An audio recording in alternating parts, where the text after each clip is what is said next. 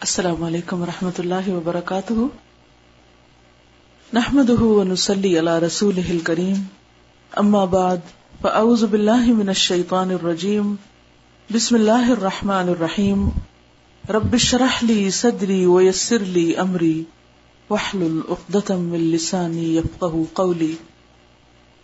آج ہم حدیث پڑھیں گے جس کا موضوع ہے وہ کام کہ جو جنت میں داخلے کا سبب ہوں گے۔ ہم میں سے ہر شخص یہ چاہتا ہے کہ وہ جنت میں داخل ہو۔ لیکن جنت میں جانے کی کچھ شرائط ہیں، کچھ کنڈیشن ہیں۔ اس کے لیے کچھ کرنا پڑے گا۔ تو وہ کون سے کام ہیں؟ اگر ہم وہ کریں، تو ہمارے لیے جنت کا راستہ آسان ہو سکتا ہے۔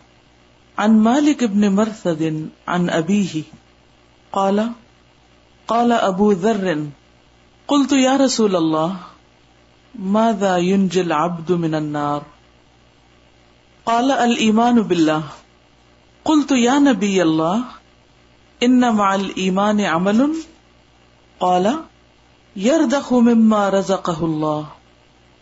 قلت يا رسول الله ارايت ان كان فقيرا؟ لا يجد ما يردح به. قال، يأمر بالمعروف وينهى عن المنكر. قلت يا رسول الله ارأيت ان كان عيا لا يستطيع ان يأمر بمعروف ولا ينهى عن منكر قال يصنع لأخرق. يصنع لأخرق. قلت أرأيت إن كان أخرق لا يستطيع أن يصنع شيئا قال يعين مغلوبا. قلت أرأيت إن كان ضعيفا لا يستطيع أن يعين مظلوما. فقال ما تريد ان تترك في صاحبك من خير؟ ما تريد ان تترك في صاحبك من خير؟ يمسك الاذى عن الناس. فقلت يا رسول الله اذا فعل ذلك دخل الجنه قال، ما من مسلم يفعل خله من هؤلاء الا اخذت بيده حتى تدخله الجنه مالک بن مرسد اپنے باپ سے روایت کرتے ہیں، ابو ذر نے کہا میں نے کہا، اے اللہ کے رسول صلی اللہ علیہ وسلم، کون سی چیز بندے کو آگ سے نجات دلاتی ہے؟ یعنی جہنم سے بچاتی آپ نے فرمایا، اللہ پر ایمان لانا۔ میں نے کہا، اے اللہ کے نبی، ایمان کے ساتھ عمل بھی ضروری ہے یعنی کچھ کرنا بھی پڑے گا یا صرف کہہ دینا کافی ہے؟ آپ نے فرمایا، اللہ نے اس کو جو رسک دیا ہے، وہ اس میں سے دے یعنی صدقہ کرے۔ تو صدقہ ایسے کاموں میں سے ہے جو انسان کو اللہ کے قریب کرتا ہے، گناہوں کی آگ کو بجھاتا ہے، اللہ تعالی کے غزب کو ٹھنڈا کرتا ہے۔ میں نے کہا، اے اللہ کے رسول صلی اللہ علیہ وسلم، اگر وہ فقیر ہو، کچھ آئی نہیں اس کے پاس کچھ دینے کو، وہ خود صدقے کا محتاج ہے، دینے کی طاقت نہیں رکھتا۔ آپ نے فرمایا، وہ نیکی کا حکم دے اور برائی سے منع کرے۔ یعنی زبان سے صدقہ کرے۔ اور زبان کا صدقہ کیا ہے؟ کہ انسان دوسرے کو اچھی بات بتائے اچھا مشورہ دے اور برے کام سے روکے۔ ایسے کاموں سے منع کرے جو اس کے لیے نقصان کا سبب ہو میں نے کہا، اے اللہ کے رسول، اگر وہ آجز ہو۔ آجز ہو کا مطلب کیا ہے؟ کہ وہ اتنی ہمت نہیں اپنے اندر پاتا کہ وہ کسی کو کوئی اچھی بات بتائے۔ یا یہ کہ کوئی اس کی سنتا ہی نہیں۔ اب دیکھیں نا، تمام انسانوں کا لیول ایک طرح تو نہیں ہوتا۔ مثلا باپ اگر بچے کو کوئی بات بتاتا ہے تو بچے پھر بھی سن لیتے ہیں، لیکن اگر بچے باپ کو کچھ سنانے لگے تو باپ کیا کہہ کے جھٹک دیں گے اس بات کو؟ کہ ہاں آئے تم ہمیں کچھ بتانے۔ یعنی اپنے سے چھوٹے شخص کی بات یا کمزور شخص کی بات عام طور پر لوگ نہیں سنتے۔ تو اگر انسان کسی بھی وجہ سے دوسروں کے سامنے ویک ہے، علم کی کمزوری ہے، عمر کی کمی ہے یا مال کی کمی ہے یا کوئی بھی وجہ ہے، جس کی وجہ سے وہ دوسرے کو امر بال معروف اور نہیں انل منکر نہیں کر سکتا آجز ہے، تو آپ نے فرمایا، وہ جاہل کو ہنر سکھا دے، کسی کو کوئی کام کرنا سکھا دے۔ ہنر کیا ہوتا ہے؟ اسکل یعنی ایسا کوئی کام سکھا دے جس سے اس جاہل کی زندگی آسان ہو جائے۔ جہالت مختلف طرح کی ہوتی ہے نا۔ کبھی دین کے علم کی ہوتی ہے، کبھی دنیا کے ضروری علم کی جہالت ہوتی۔ مثلاً اگر کسی کو اپنا کپڑا پھٹ جائے اور سینا نہیں آتا، تو بھی لاچار ہے۔ اگر کوئی اس کو سینا سکھا دے گا، تو کیا ہوگا؟ وہ اس کی مدد ہو جائے گی۔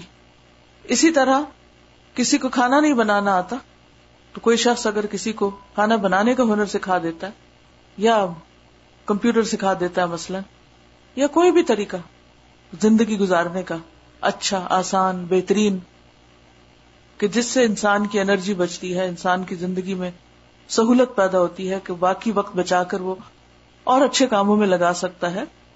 تو جس کسی کو کوئی ہنر آتا ہو، وہ اس میں بخل نہ کرے، وہ سکھا دے، یہ بھی ایک صدقہ ہے۔ میں نے کہا، اگر وہ جاہل ہو، اسے خود ہی کچھ نہیں آتا۔ کچھ کرنے کی طاقت نہیں رکھتا۔ خود ہی کہ کوئی ہنر نہیں اس کے پاس۔ اب اس طرح کے سارے، ہر طرح کے لوگ ہوتے ہیں نا، کہ ایک شخص ہو سکتا ہے جس کے پاس باقی چیزیں ہیں، مال نہیں۔ کسی کے پاس مال ہے، باقی چیزیں نہیں۔ کسی کے پاس مال ہے، جسمانی طاقت نہیں۔ کسی کے پاس جسمانی طاقت تو ہے، لیکن عقل کوئی نہیں، سمجھ نہیں، کوئی علم ہی نہیں۔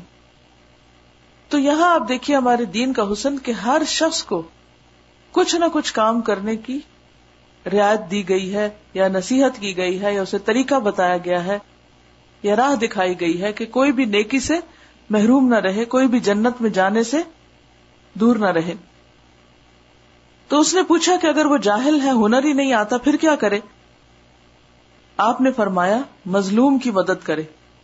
ہو سکتا ہے جسمانی طور پر طاقتور ہو اور وہ رات چلتے ہوئے کسی کو دیکھے کہ کوئی خواہ کسی کو پیٹ رہا ہے یا کوئی اور اسی طرح مشکل میں ہے، تو وہ اس کی مدد کر دے۔ میں نے کہا، اگر وہ ضعیف ہو یعنی فزیکلی بھی کمزور ہے، یہ بھی نہیں کر سکتا۔ نہ مال ہے، نہ علم ہے، نہ ہنر ہے، نہ نہ طاقت، کچھ بھی نہیں۔ آپ نے فرمایا، تو اپنے بھائی میں کوئی بھلائی نہیں چھوڑنا چاہتا۔ یعنی تو ایسی باتیں کر رہا ہے کہ تجھے کوئی ایسا شخص جیسے یاد آ رہا ہے کہ اس میں کوئی بھی خیر نہیں، کوئی بھی خوبی نہیں۔ تو فرمایا کہ تو لوگوں کو تکلیف نہ دے۔ یعنی اگر تم کچھ بھی نہیں کر سکتے تو پھر کیا کرو؟ کسی کو تکلیف نہ دو۔ آپ نے دیکھا کہ عام طور پر جب لوگ بوڑھے ہو جاتے ہیں تو ان میں یہ ساری کمیاں آ جاتی ہیں۔ مال کما نہیں سکتے تو مالی اعتبار سے کمزور۔ کہ اپنی مرضی سے صدقہ نہیں کر سکتے، بچوں پہ ڈپینڈنٹ ہو جاتے ہیں۔ اسی طرح کسی کو کوئی نصیحت نہیں کر سکتے کہ کوئی سننے کو تیار نہیں۔ پھر یہ کہ بعض اوقات اپنی جوانی میں بہت اسکلفل ہوتے ہیں لیکن بڑھاپے کی وجہ سے سب کچھ بھول بلا جاتے ہیں۔ علم آنے کے بعد پھر لا علم ہو جاتے ہیں اور جسمانی طور پر بھی کمزور ہو جاتے ہیں۔ تو ان لوگوں کے لیے کیا ہے کہ پھر وہ کم از کم اپنی ذات سے کسی کو تکلیف نہ دے۔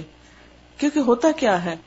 بعض اوقات انسان بوڑھا ہو جاتا ہے تو بیماریوں کی وجہ سے یا کمزوری کی وجہ سے جب وہ پریشان ہوتا ہے تو وہ خواہ مخواہ کی بد زبانی کرنے لگتا ہے۔ بعض اوقات آپ دیکھو کہ بوڑھے لوگ بات بات پہ غصہ کر رہے ہوتے ہیں یا گالی گلوچ کر رہے ہوتے ہیں۔ یا کوئی بھی ایسا شخص جو معاشرے کا محروم شخص ہو، جس کے پاس نہ مال ہے، نہ علم ہے، نہ کوئی اور قابلیت ہے، اور جس در پہ جاتا ہے وہیں سے ٹھکرا دیا جاتا ہے۔ تو ایسا شخص عموماً صبر کھو بیٹھتا ہے۔ پھر وہ اپنے اوپر ہونے والی زیادتیوں کا کسی نہ کسی طرح بدلا لینا چاہتا ہے۔ اگر وہ کچھ بھی نہیں ہلا سکتا، کچھ نہیں کر سکتا، زبان ہلاتا رہتا ہے۔ کسی کو بد دعا دی، کسی کو گالی دی، کسی کے ساتھ کچھ کیا، کسی کو کسی طرح ستایا۔ تو ایسے میں کیا ہے کہ انسان پھر صبر کرے اور دوسرے کو تکلیف نہ دے۔ میں نے کہا، اے اللہ کے رسول، جب کسی نے ایسا کیا یعنی یہ جو کام بتائے گئے ہیں اوپر، یہ کیے، تو وہ جنت میں داخل ہو گیا۔ وہ ان کاموں سے جنت میں جا سکتا ہے۔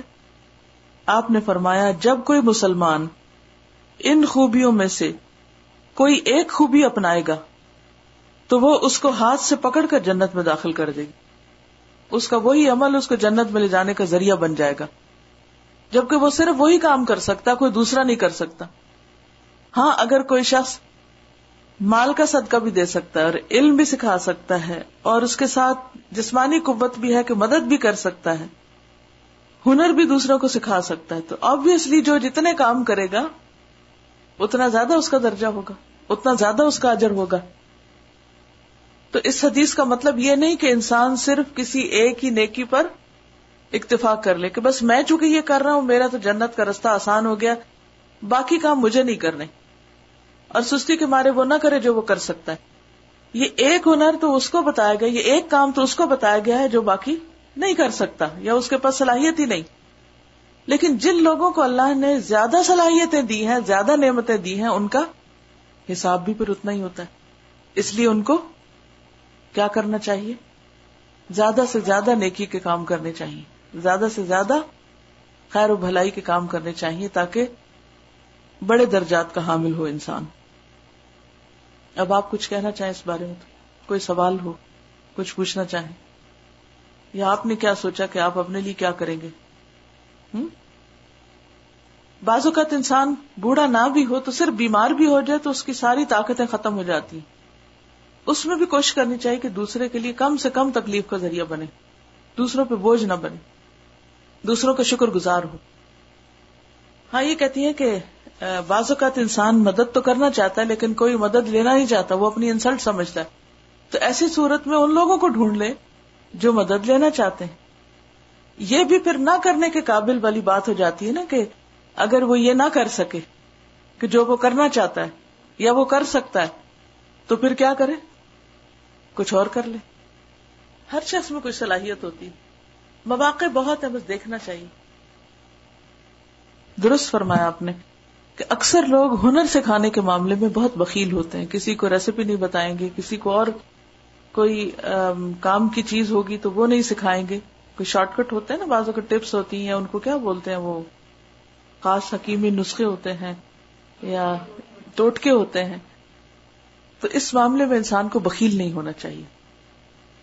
ان کا سوال یہ کہ اگر کوئی آپ کو پے کر دیتا ہے، تو کیا وہ اس میں آئے گا؟ بالکل آئے گا، کیونکہ انسان اگر کام نہ کرے اور ہنر سیکھ کے گھر بیٹھ جائے اور کسی کی بھی مدد نہ کرے، نہ نہ پیڈ ہو، نہ ان پیڈ ہو اور کام ہی نہ کرے اور سیکھا ہوا علم ضائع کر دے، تو یہ بھی درست نہیں۔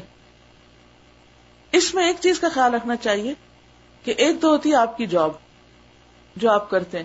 لیکن جب آپ ایک جاب کر رہے ہوتے ہیں نا تو سب کو پتا ہوتا ہے کہ فلاں شخص فلاں جاب پر ہے اور اس کی یہ اسکل بہت اچھی ہے۔ اب وہ آپ کو ریکمینڈ کرتا ہے کہ فلاں شخص جو ہے نا وہ ضرورت مند ہے، وہ پے نہیں کر سکے گا اسے کوئی ڈاکٹر ہے فیس نہیں دے سکے گا، یا یہ کہ وہ کمپیوٹر انسٹرکٹر ہے، وہ فلاں شخص کسی وجہ سے ایڈمیشن نہیں لے سکتا یا پے نہیں کر سکتا۔ تو ایسے لوگوں کو انسان کو ساتھ ساتھ فری کام بھی کرنا چاہیے، اپنے ہر پیشے میں۔ میں نے شاید پہلے بھی آپ سے ذکر کیا ہو کہ مجھے ایک دفعہ کینیا جانا ہوا تو وہاں میں نے ایک چرچ دیکھا تھا جو سارے کا سارا اس کے ممبرز نے اپنے ہاتھوں سے بنایا۔ اس پہ کچھ بھی انہوں نے کسی سے کام نہیں کروایا۔ اور کیا تھا؟ جو آرکیٹیکٹ تھے انہوں نے نقشہ بنایا، جو بلڈر تھے انہوں نے بلڈنگ اٹھائی۔ بچے، عورتیں، سب انہوں نے ہر چیز اپنے ہاتھ سے تیار کی کہ ہماری جگہ ہم خود بنائیں گے، اپنے ہاتھوں سے بنائیں گے۔ کیونکہ بعض کام اپنے ہاتھوں سے کرنے کا اجر و ثواب کچھ اور ہوتا ہے۔ کیونکہ ہاتھوں کا صدقہ ہوتا ہے نا وہ۔ تو اب اس میں کیا ہے؟ وہ لوگ، ایسا نہیں کہ فارغ لوگ تھے۔ وہ سب جابس کرنے والے لوگ تھے۔ لیکن جاب کے بعد وہ اپنے اس مشن کے لیے والنٹریلی ورک کرتے تھے۔ اور اس میں آ کر وہ اپنا اپنا وقت لگاتے تھے۔ ویکینڈ لگاتے تھے آفٹر نون لگاتے تھے نائٹس لگاتے تھے۔ اور اس طرح انہوں نے اپنا کام کر لیا۔ بہت زبردست۔ بہت بڑا۔ اور جو اس کی ریسپشن تھی، ہم لوگ آفٹر نون میں گئے تھے، کیونکہ ٹائم تھوڑا تھا تو میں وزٹ پہ تھی۔ آفٹر نون میں ہم گئے تھے وہاں آف ٹائم تھا۔ تو صرف ریسپشن کے لوگ تھے۔ گیٹ باہر سے بند تھا کافی گیٹ سے چل کے اندر آنا پڑتا۔ گیٹ باہر سے بند تھا تو ہم نے اس کا بزر پریس کیا۔ تو اندر سے وہ، وہاں سے انہوں نے ریسپشن سے اٹھایا۔ تو ہم نے بتایا کہ ہم پاکستان سے آئے اور ہمیں اس چرچ کو دیکھنا ہے۔ تو انہوں نے پھر دروازہ کھول دیا وہاں سے تو ہم اندر آ گئے۔ تو ریسپشن پہ کھڑے ہوئے ان کے سامنے اسی سائز کی جو کتاب ہے جو میرے پاس، اتنی سائز کی بائبل رکھی ہوئی۔ اور انہوں نے پوچھا، آپ کہاں سے؟ جب میں نے بتایا کہ پاکستان سے، تو انہوں نے کہا کہ پاکستان میں بھی ہمارا چرچ ہے۔ میں نے کہا، کہاں؟ تو انہوں نے بائبل کھولی اور اس کے پیچھے پوری دنیا کے جہاں جہاں چرچز تھے ان کے، اس کی لسٹ تھی۔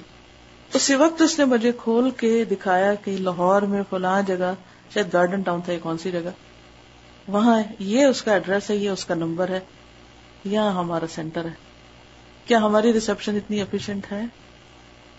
اچانک آف ٹائم، ڈیوٹی کا نہیں، ٹائم تھا، شام کا ٹائم تھا، کوئی نہیں تھا بلڈنگ میں اور دو چار، دو تین لوگ تھے شاید، تو وہ اسی وقت دکھایا وہ میرے خیال مارمنس تھے یا کوئی ایک سیکٹ ہے، کوئی اور جے واز وٹنس تو اس کے بعد مجھے اچھی طرح یاد ہے میں یونیورسٹی میں تھی، بہت سال پہلے پنجاب یونیورسٹی میں، اس وقت ہمارے ہاسٹل میں وہ خواتین کچھ آئی تھی جو یہاں بھی ہر گھر میں جاتی، تو انہوں نے بائبل دی تھی مجھے پڑھنے کے لیے۔ تو اس کے بعد جب کچھ ہم نے بات چیت شروع کی اسلام کے بارے میں، تو الحمد للہ میرے بیگ میں بھی ہر قرآن کا نسخہ ہوتا ہے، تو میں نے بھی نکالا۔ تو میں نے ان کو بتانا شروع کیا۔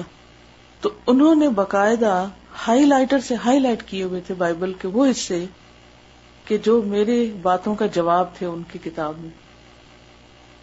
کیونکہ میں تو اس پریپریشن سے گئی نہیں تھی کہ میں نے کسی کرسچن سے بات کرنی ہے۔ تو میں جب کھولتے الحمد للہ مجھے قرآن مجید کا کافی جلدی آیا تو مل جاتی ہیں، لیکن یہ ہے ہائی لائٹ کی ہوئی تھی جگہ۔ اور وہ بتا رہا تھا، مجھے یاد بھی نہیں کیونکہ ٹو تھاؤزینڈ تھری تھے شاید جب میں گئی۔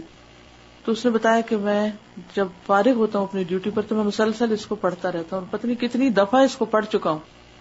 کیونکہ تاکہ کوئی موقع ہاتھ سے نہ جائے کہ کوئی کسی وقت بھی آ جائے اور کوئی بھی آ جائے تو وہ خالی نہ جائے، اس کو کچھ نہ کچھ بتا ہی دیا جائے۔ ہم اگر قرآن مجید پڑھتے بھی ہیں تو ایک دفعہ پڑھ کے ہم کہتے ہیں ختم ہو گیا۔ اور جب ختم ہو جاتا ہے تو پھر اس کے بعد فارغ ہو جاتے ہیں ہم۔ اس کو بار بار پڑھنا اور اس اینگل سے پڑھنا کہ جس ماحول میں رہ رہے ہیں، جو آس پاس ہمارے لوگ ہیں، ان کے کوشچنس کیا ہیں؟ اور ان کے جواب ہم کیسے دے سکتے ہیں یہاں سے؟ ہم کیسے بتائیں کہ ہماری کتاب میں کیا لکھا ہوا ہے؟ اس کے لیے ہم پریپیئر نہیں ہوتے، کیونکہ محنت نہیں کرتے۔ کوئی ترتیب نہیں۔ بنے بھی تو اس کو قائم نہیں رہنے دیتے۔ ہم چاہتے ہیں ہماری خاطر سب کچھ توڑ دیا جائے۔ زوال یافتہ لوگ ہیں۔ اور ہمارا تو مشن کا حال یہ کہ ہم کسی کو یہ بتاتے ہوئے بھی شرماتے ہیں کہ ہم قرآن پڑھ رہے ہیں یا پڑھنے جاتے ہیں یا کہاں جاتے ہیں یا کون ہمارا ٹیچر ہے، ہر چیز کو مینشن کرنے سے ڈرتے اپنی آئیڈینٹی چھپاتے ہیں۔ ان کو بتاتے ہوئے ڈرتے ہیں۔ بالکل۔ میں یہی سوچتی ہوں کہ جتنے لوگوں سے ہمارا انٹریکشن ہوتا ہے، کوئی گھر میں کام کرنے کے لیے آتا ہے، کہیں ہم کام لینے کے لیے جاتے ہیں، کتنی بار ہم سوچتے ہیں کہ ہم ان سے کچھ تو بات کریں۔ آج کل دیکھیں تھوڑا موسم بدلا، گرمی ہو رہی ہے۔ کیسی سب کی طبیعت ہو رہی میں ہر تھوڑی دیر پر سوچتی ہوں، یا اللہ جہنم کی آگ سے بچانا۔ یہاں گرمی ہے تو چین نہیں آتا تو وہاں کیا بنے گا؟ اپنے لیے تو یہ سوچتے ہیں، تو باقیوں کے لیے کیا سوچتے ہیں؟ ان کے لیے کیا درد رکھتے ہیں؟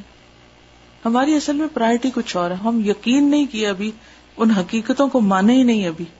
اس لیے چھوٹی چھوٹی مشکلات پہ گھبرا کے اپنا کام چھوڑ بیٹھتے ہمیں بھی اللہ نے جو صلاحیتیں دی ہیں، وہ اگر ہماری کمائی کا ذریعہ بھی ہے تو ان میں سے بھی صدقہ خیرات کرنا چاہیے کہ اس کا کچھ وقت، کچھ حصہ انسان ایسے کام میں لگائے کہ جہاں سے وہ دنیا کا فائدہ نہیں بلکہ آخرت کی کمائی کے لیے اس کو کرے۔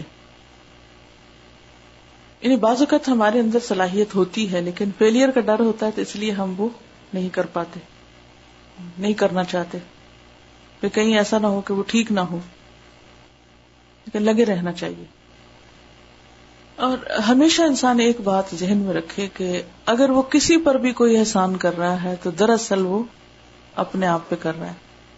ان احسن تم احسن تم لے انفسکم وہ ان اصا تم فلاح کسی کو فیور دینے کا مطلب دراصل اپنے کو فیور دینا ہے۔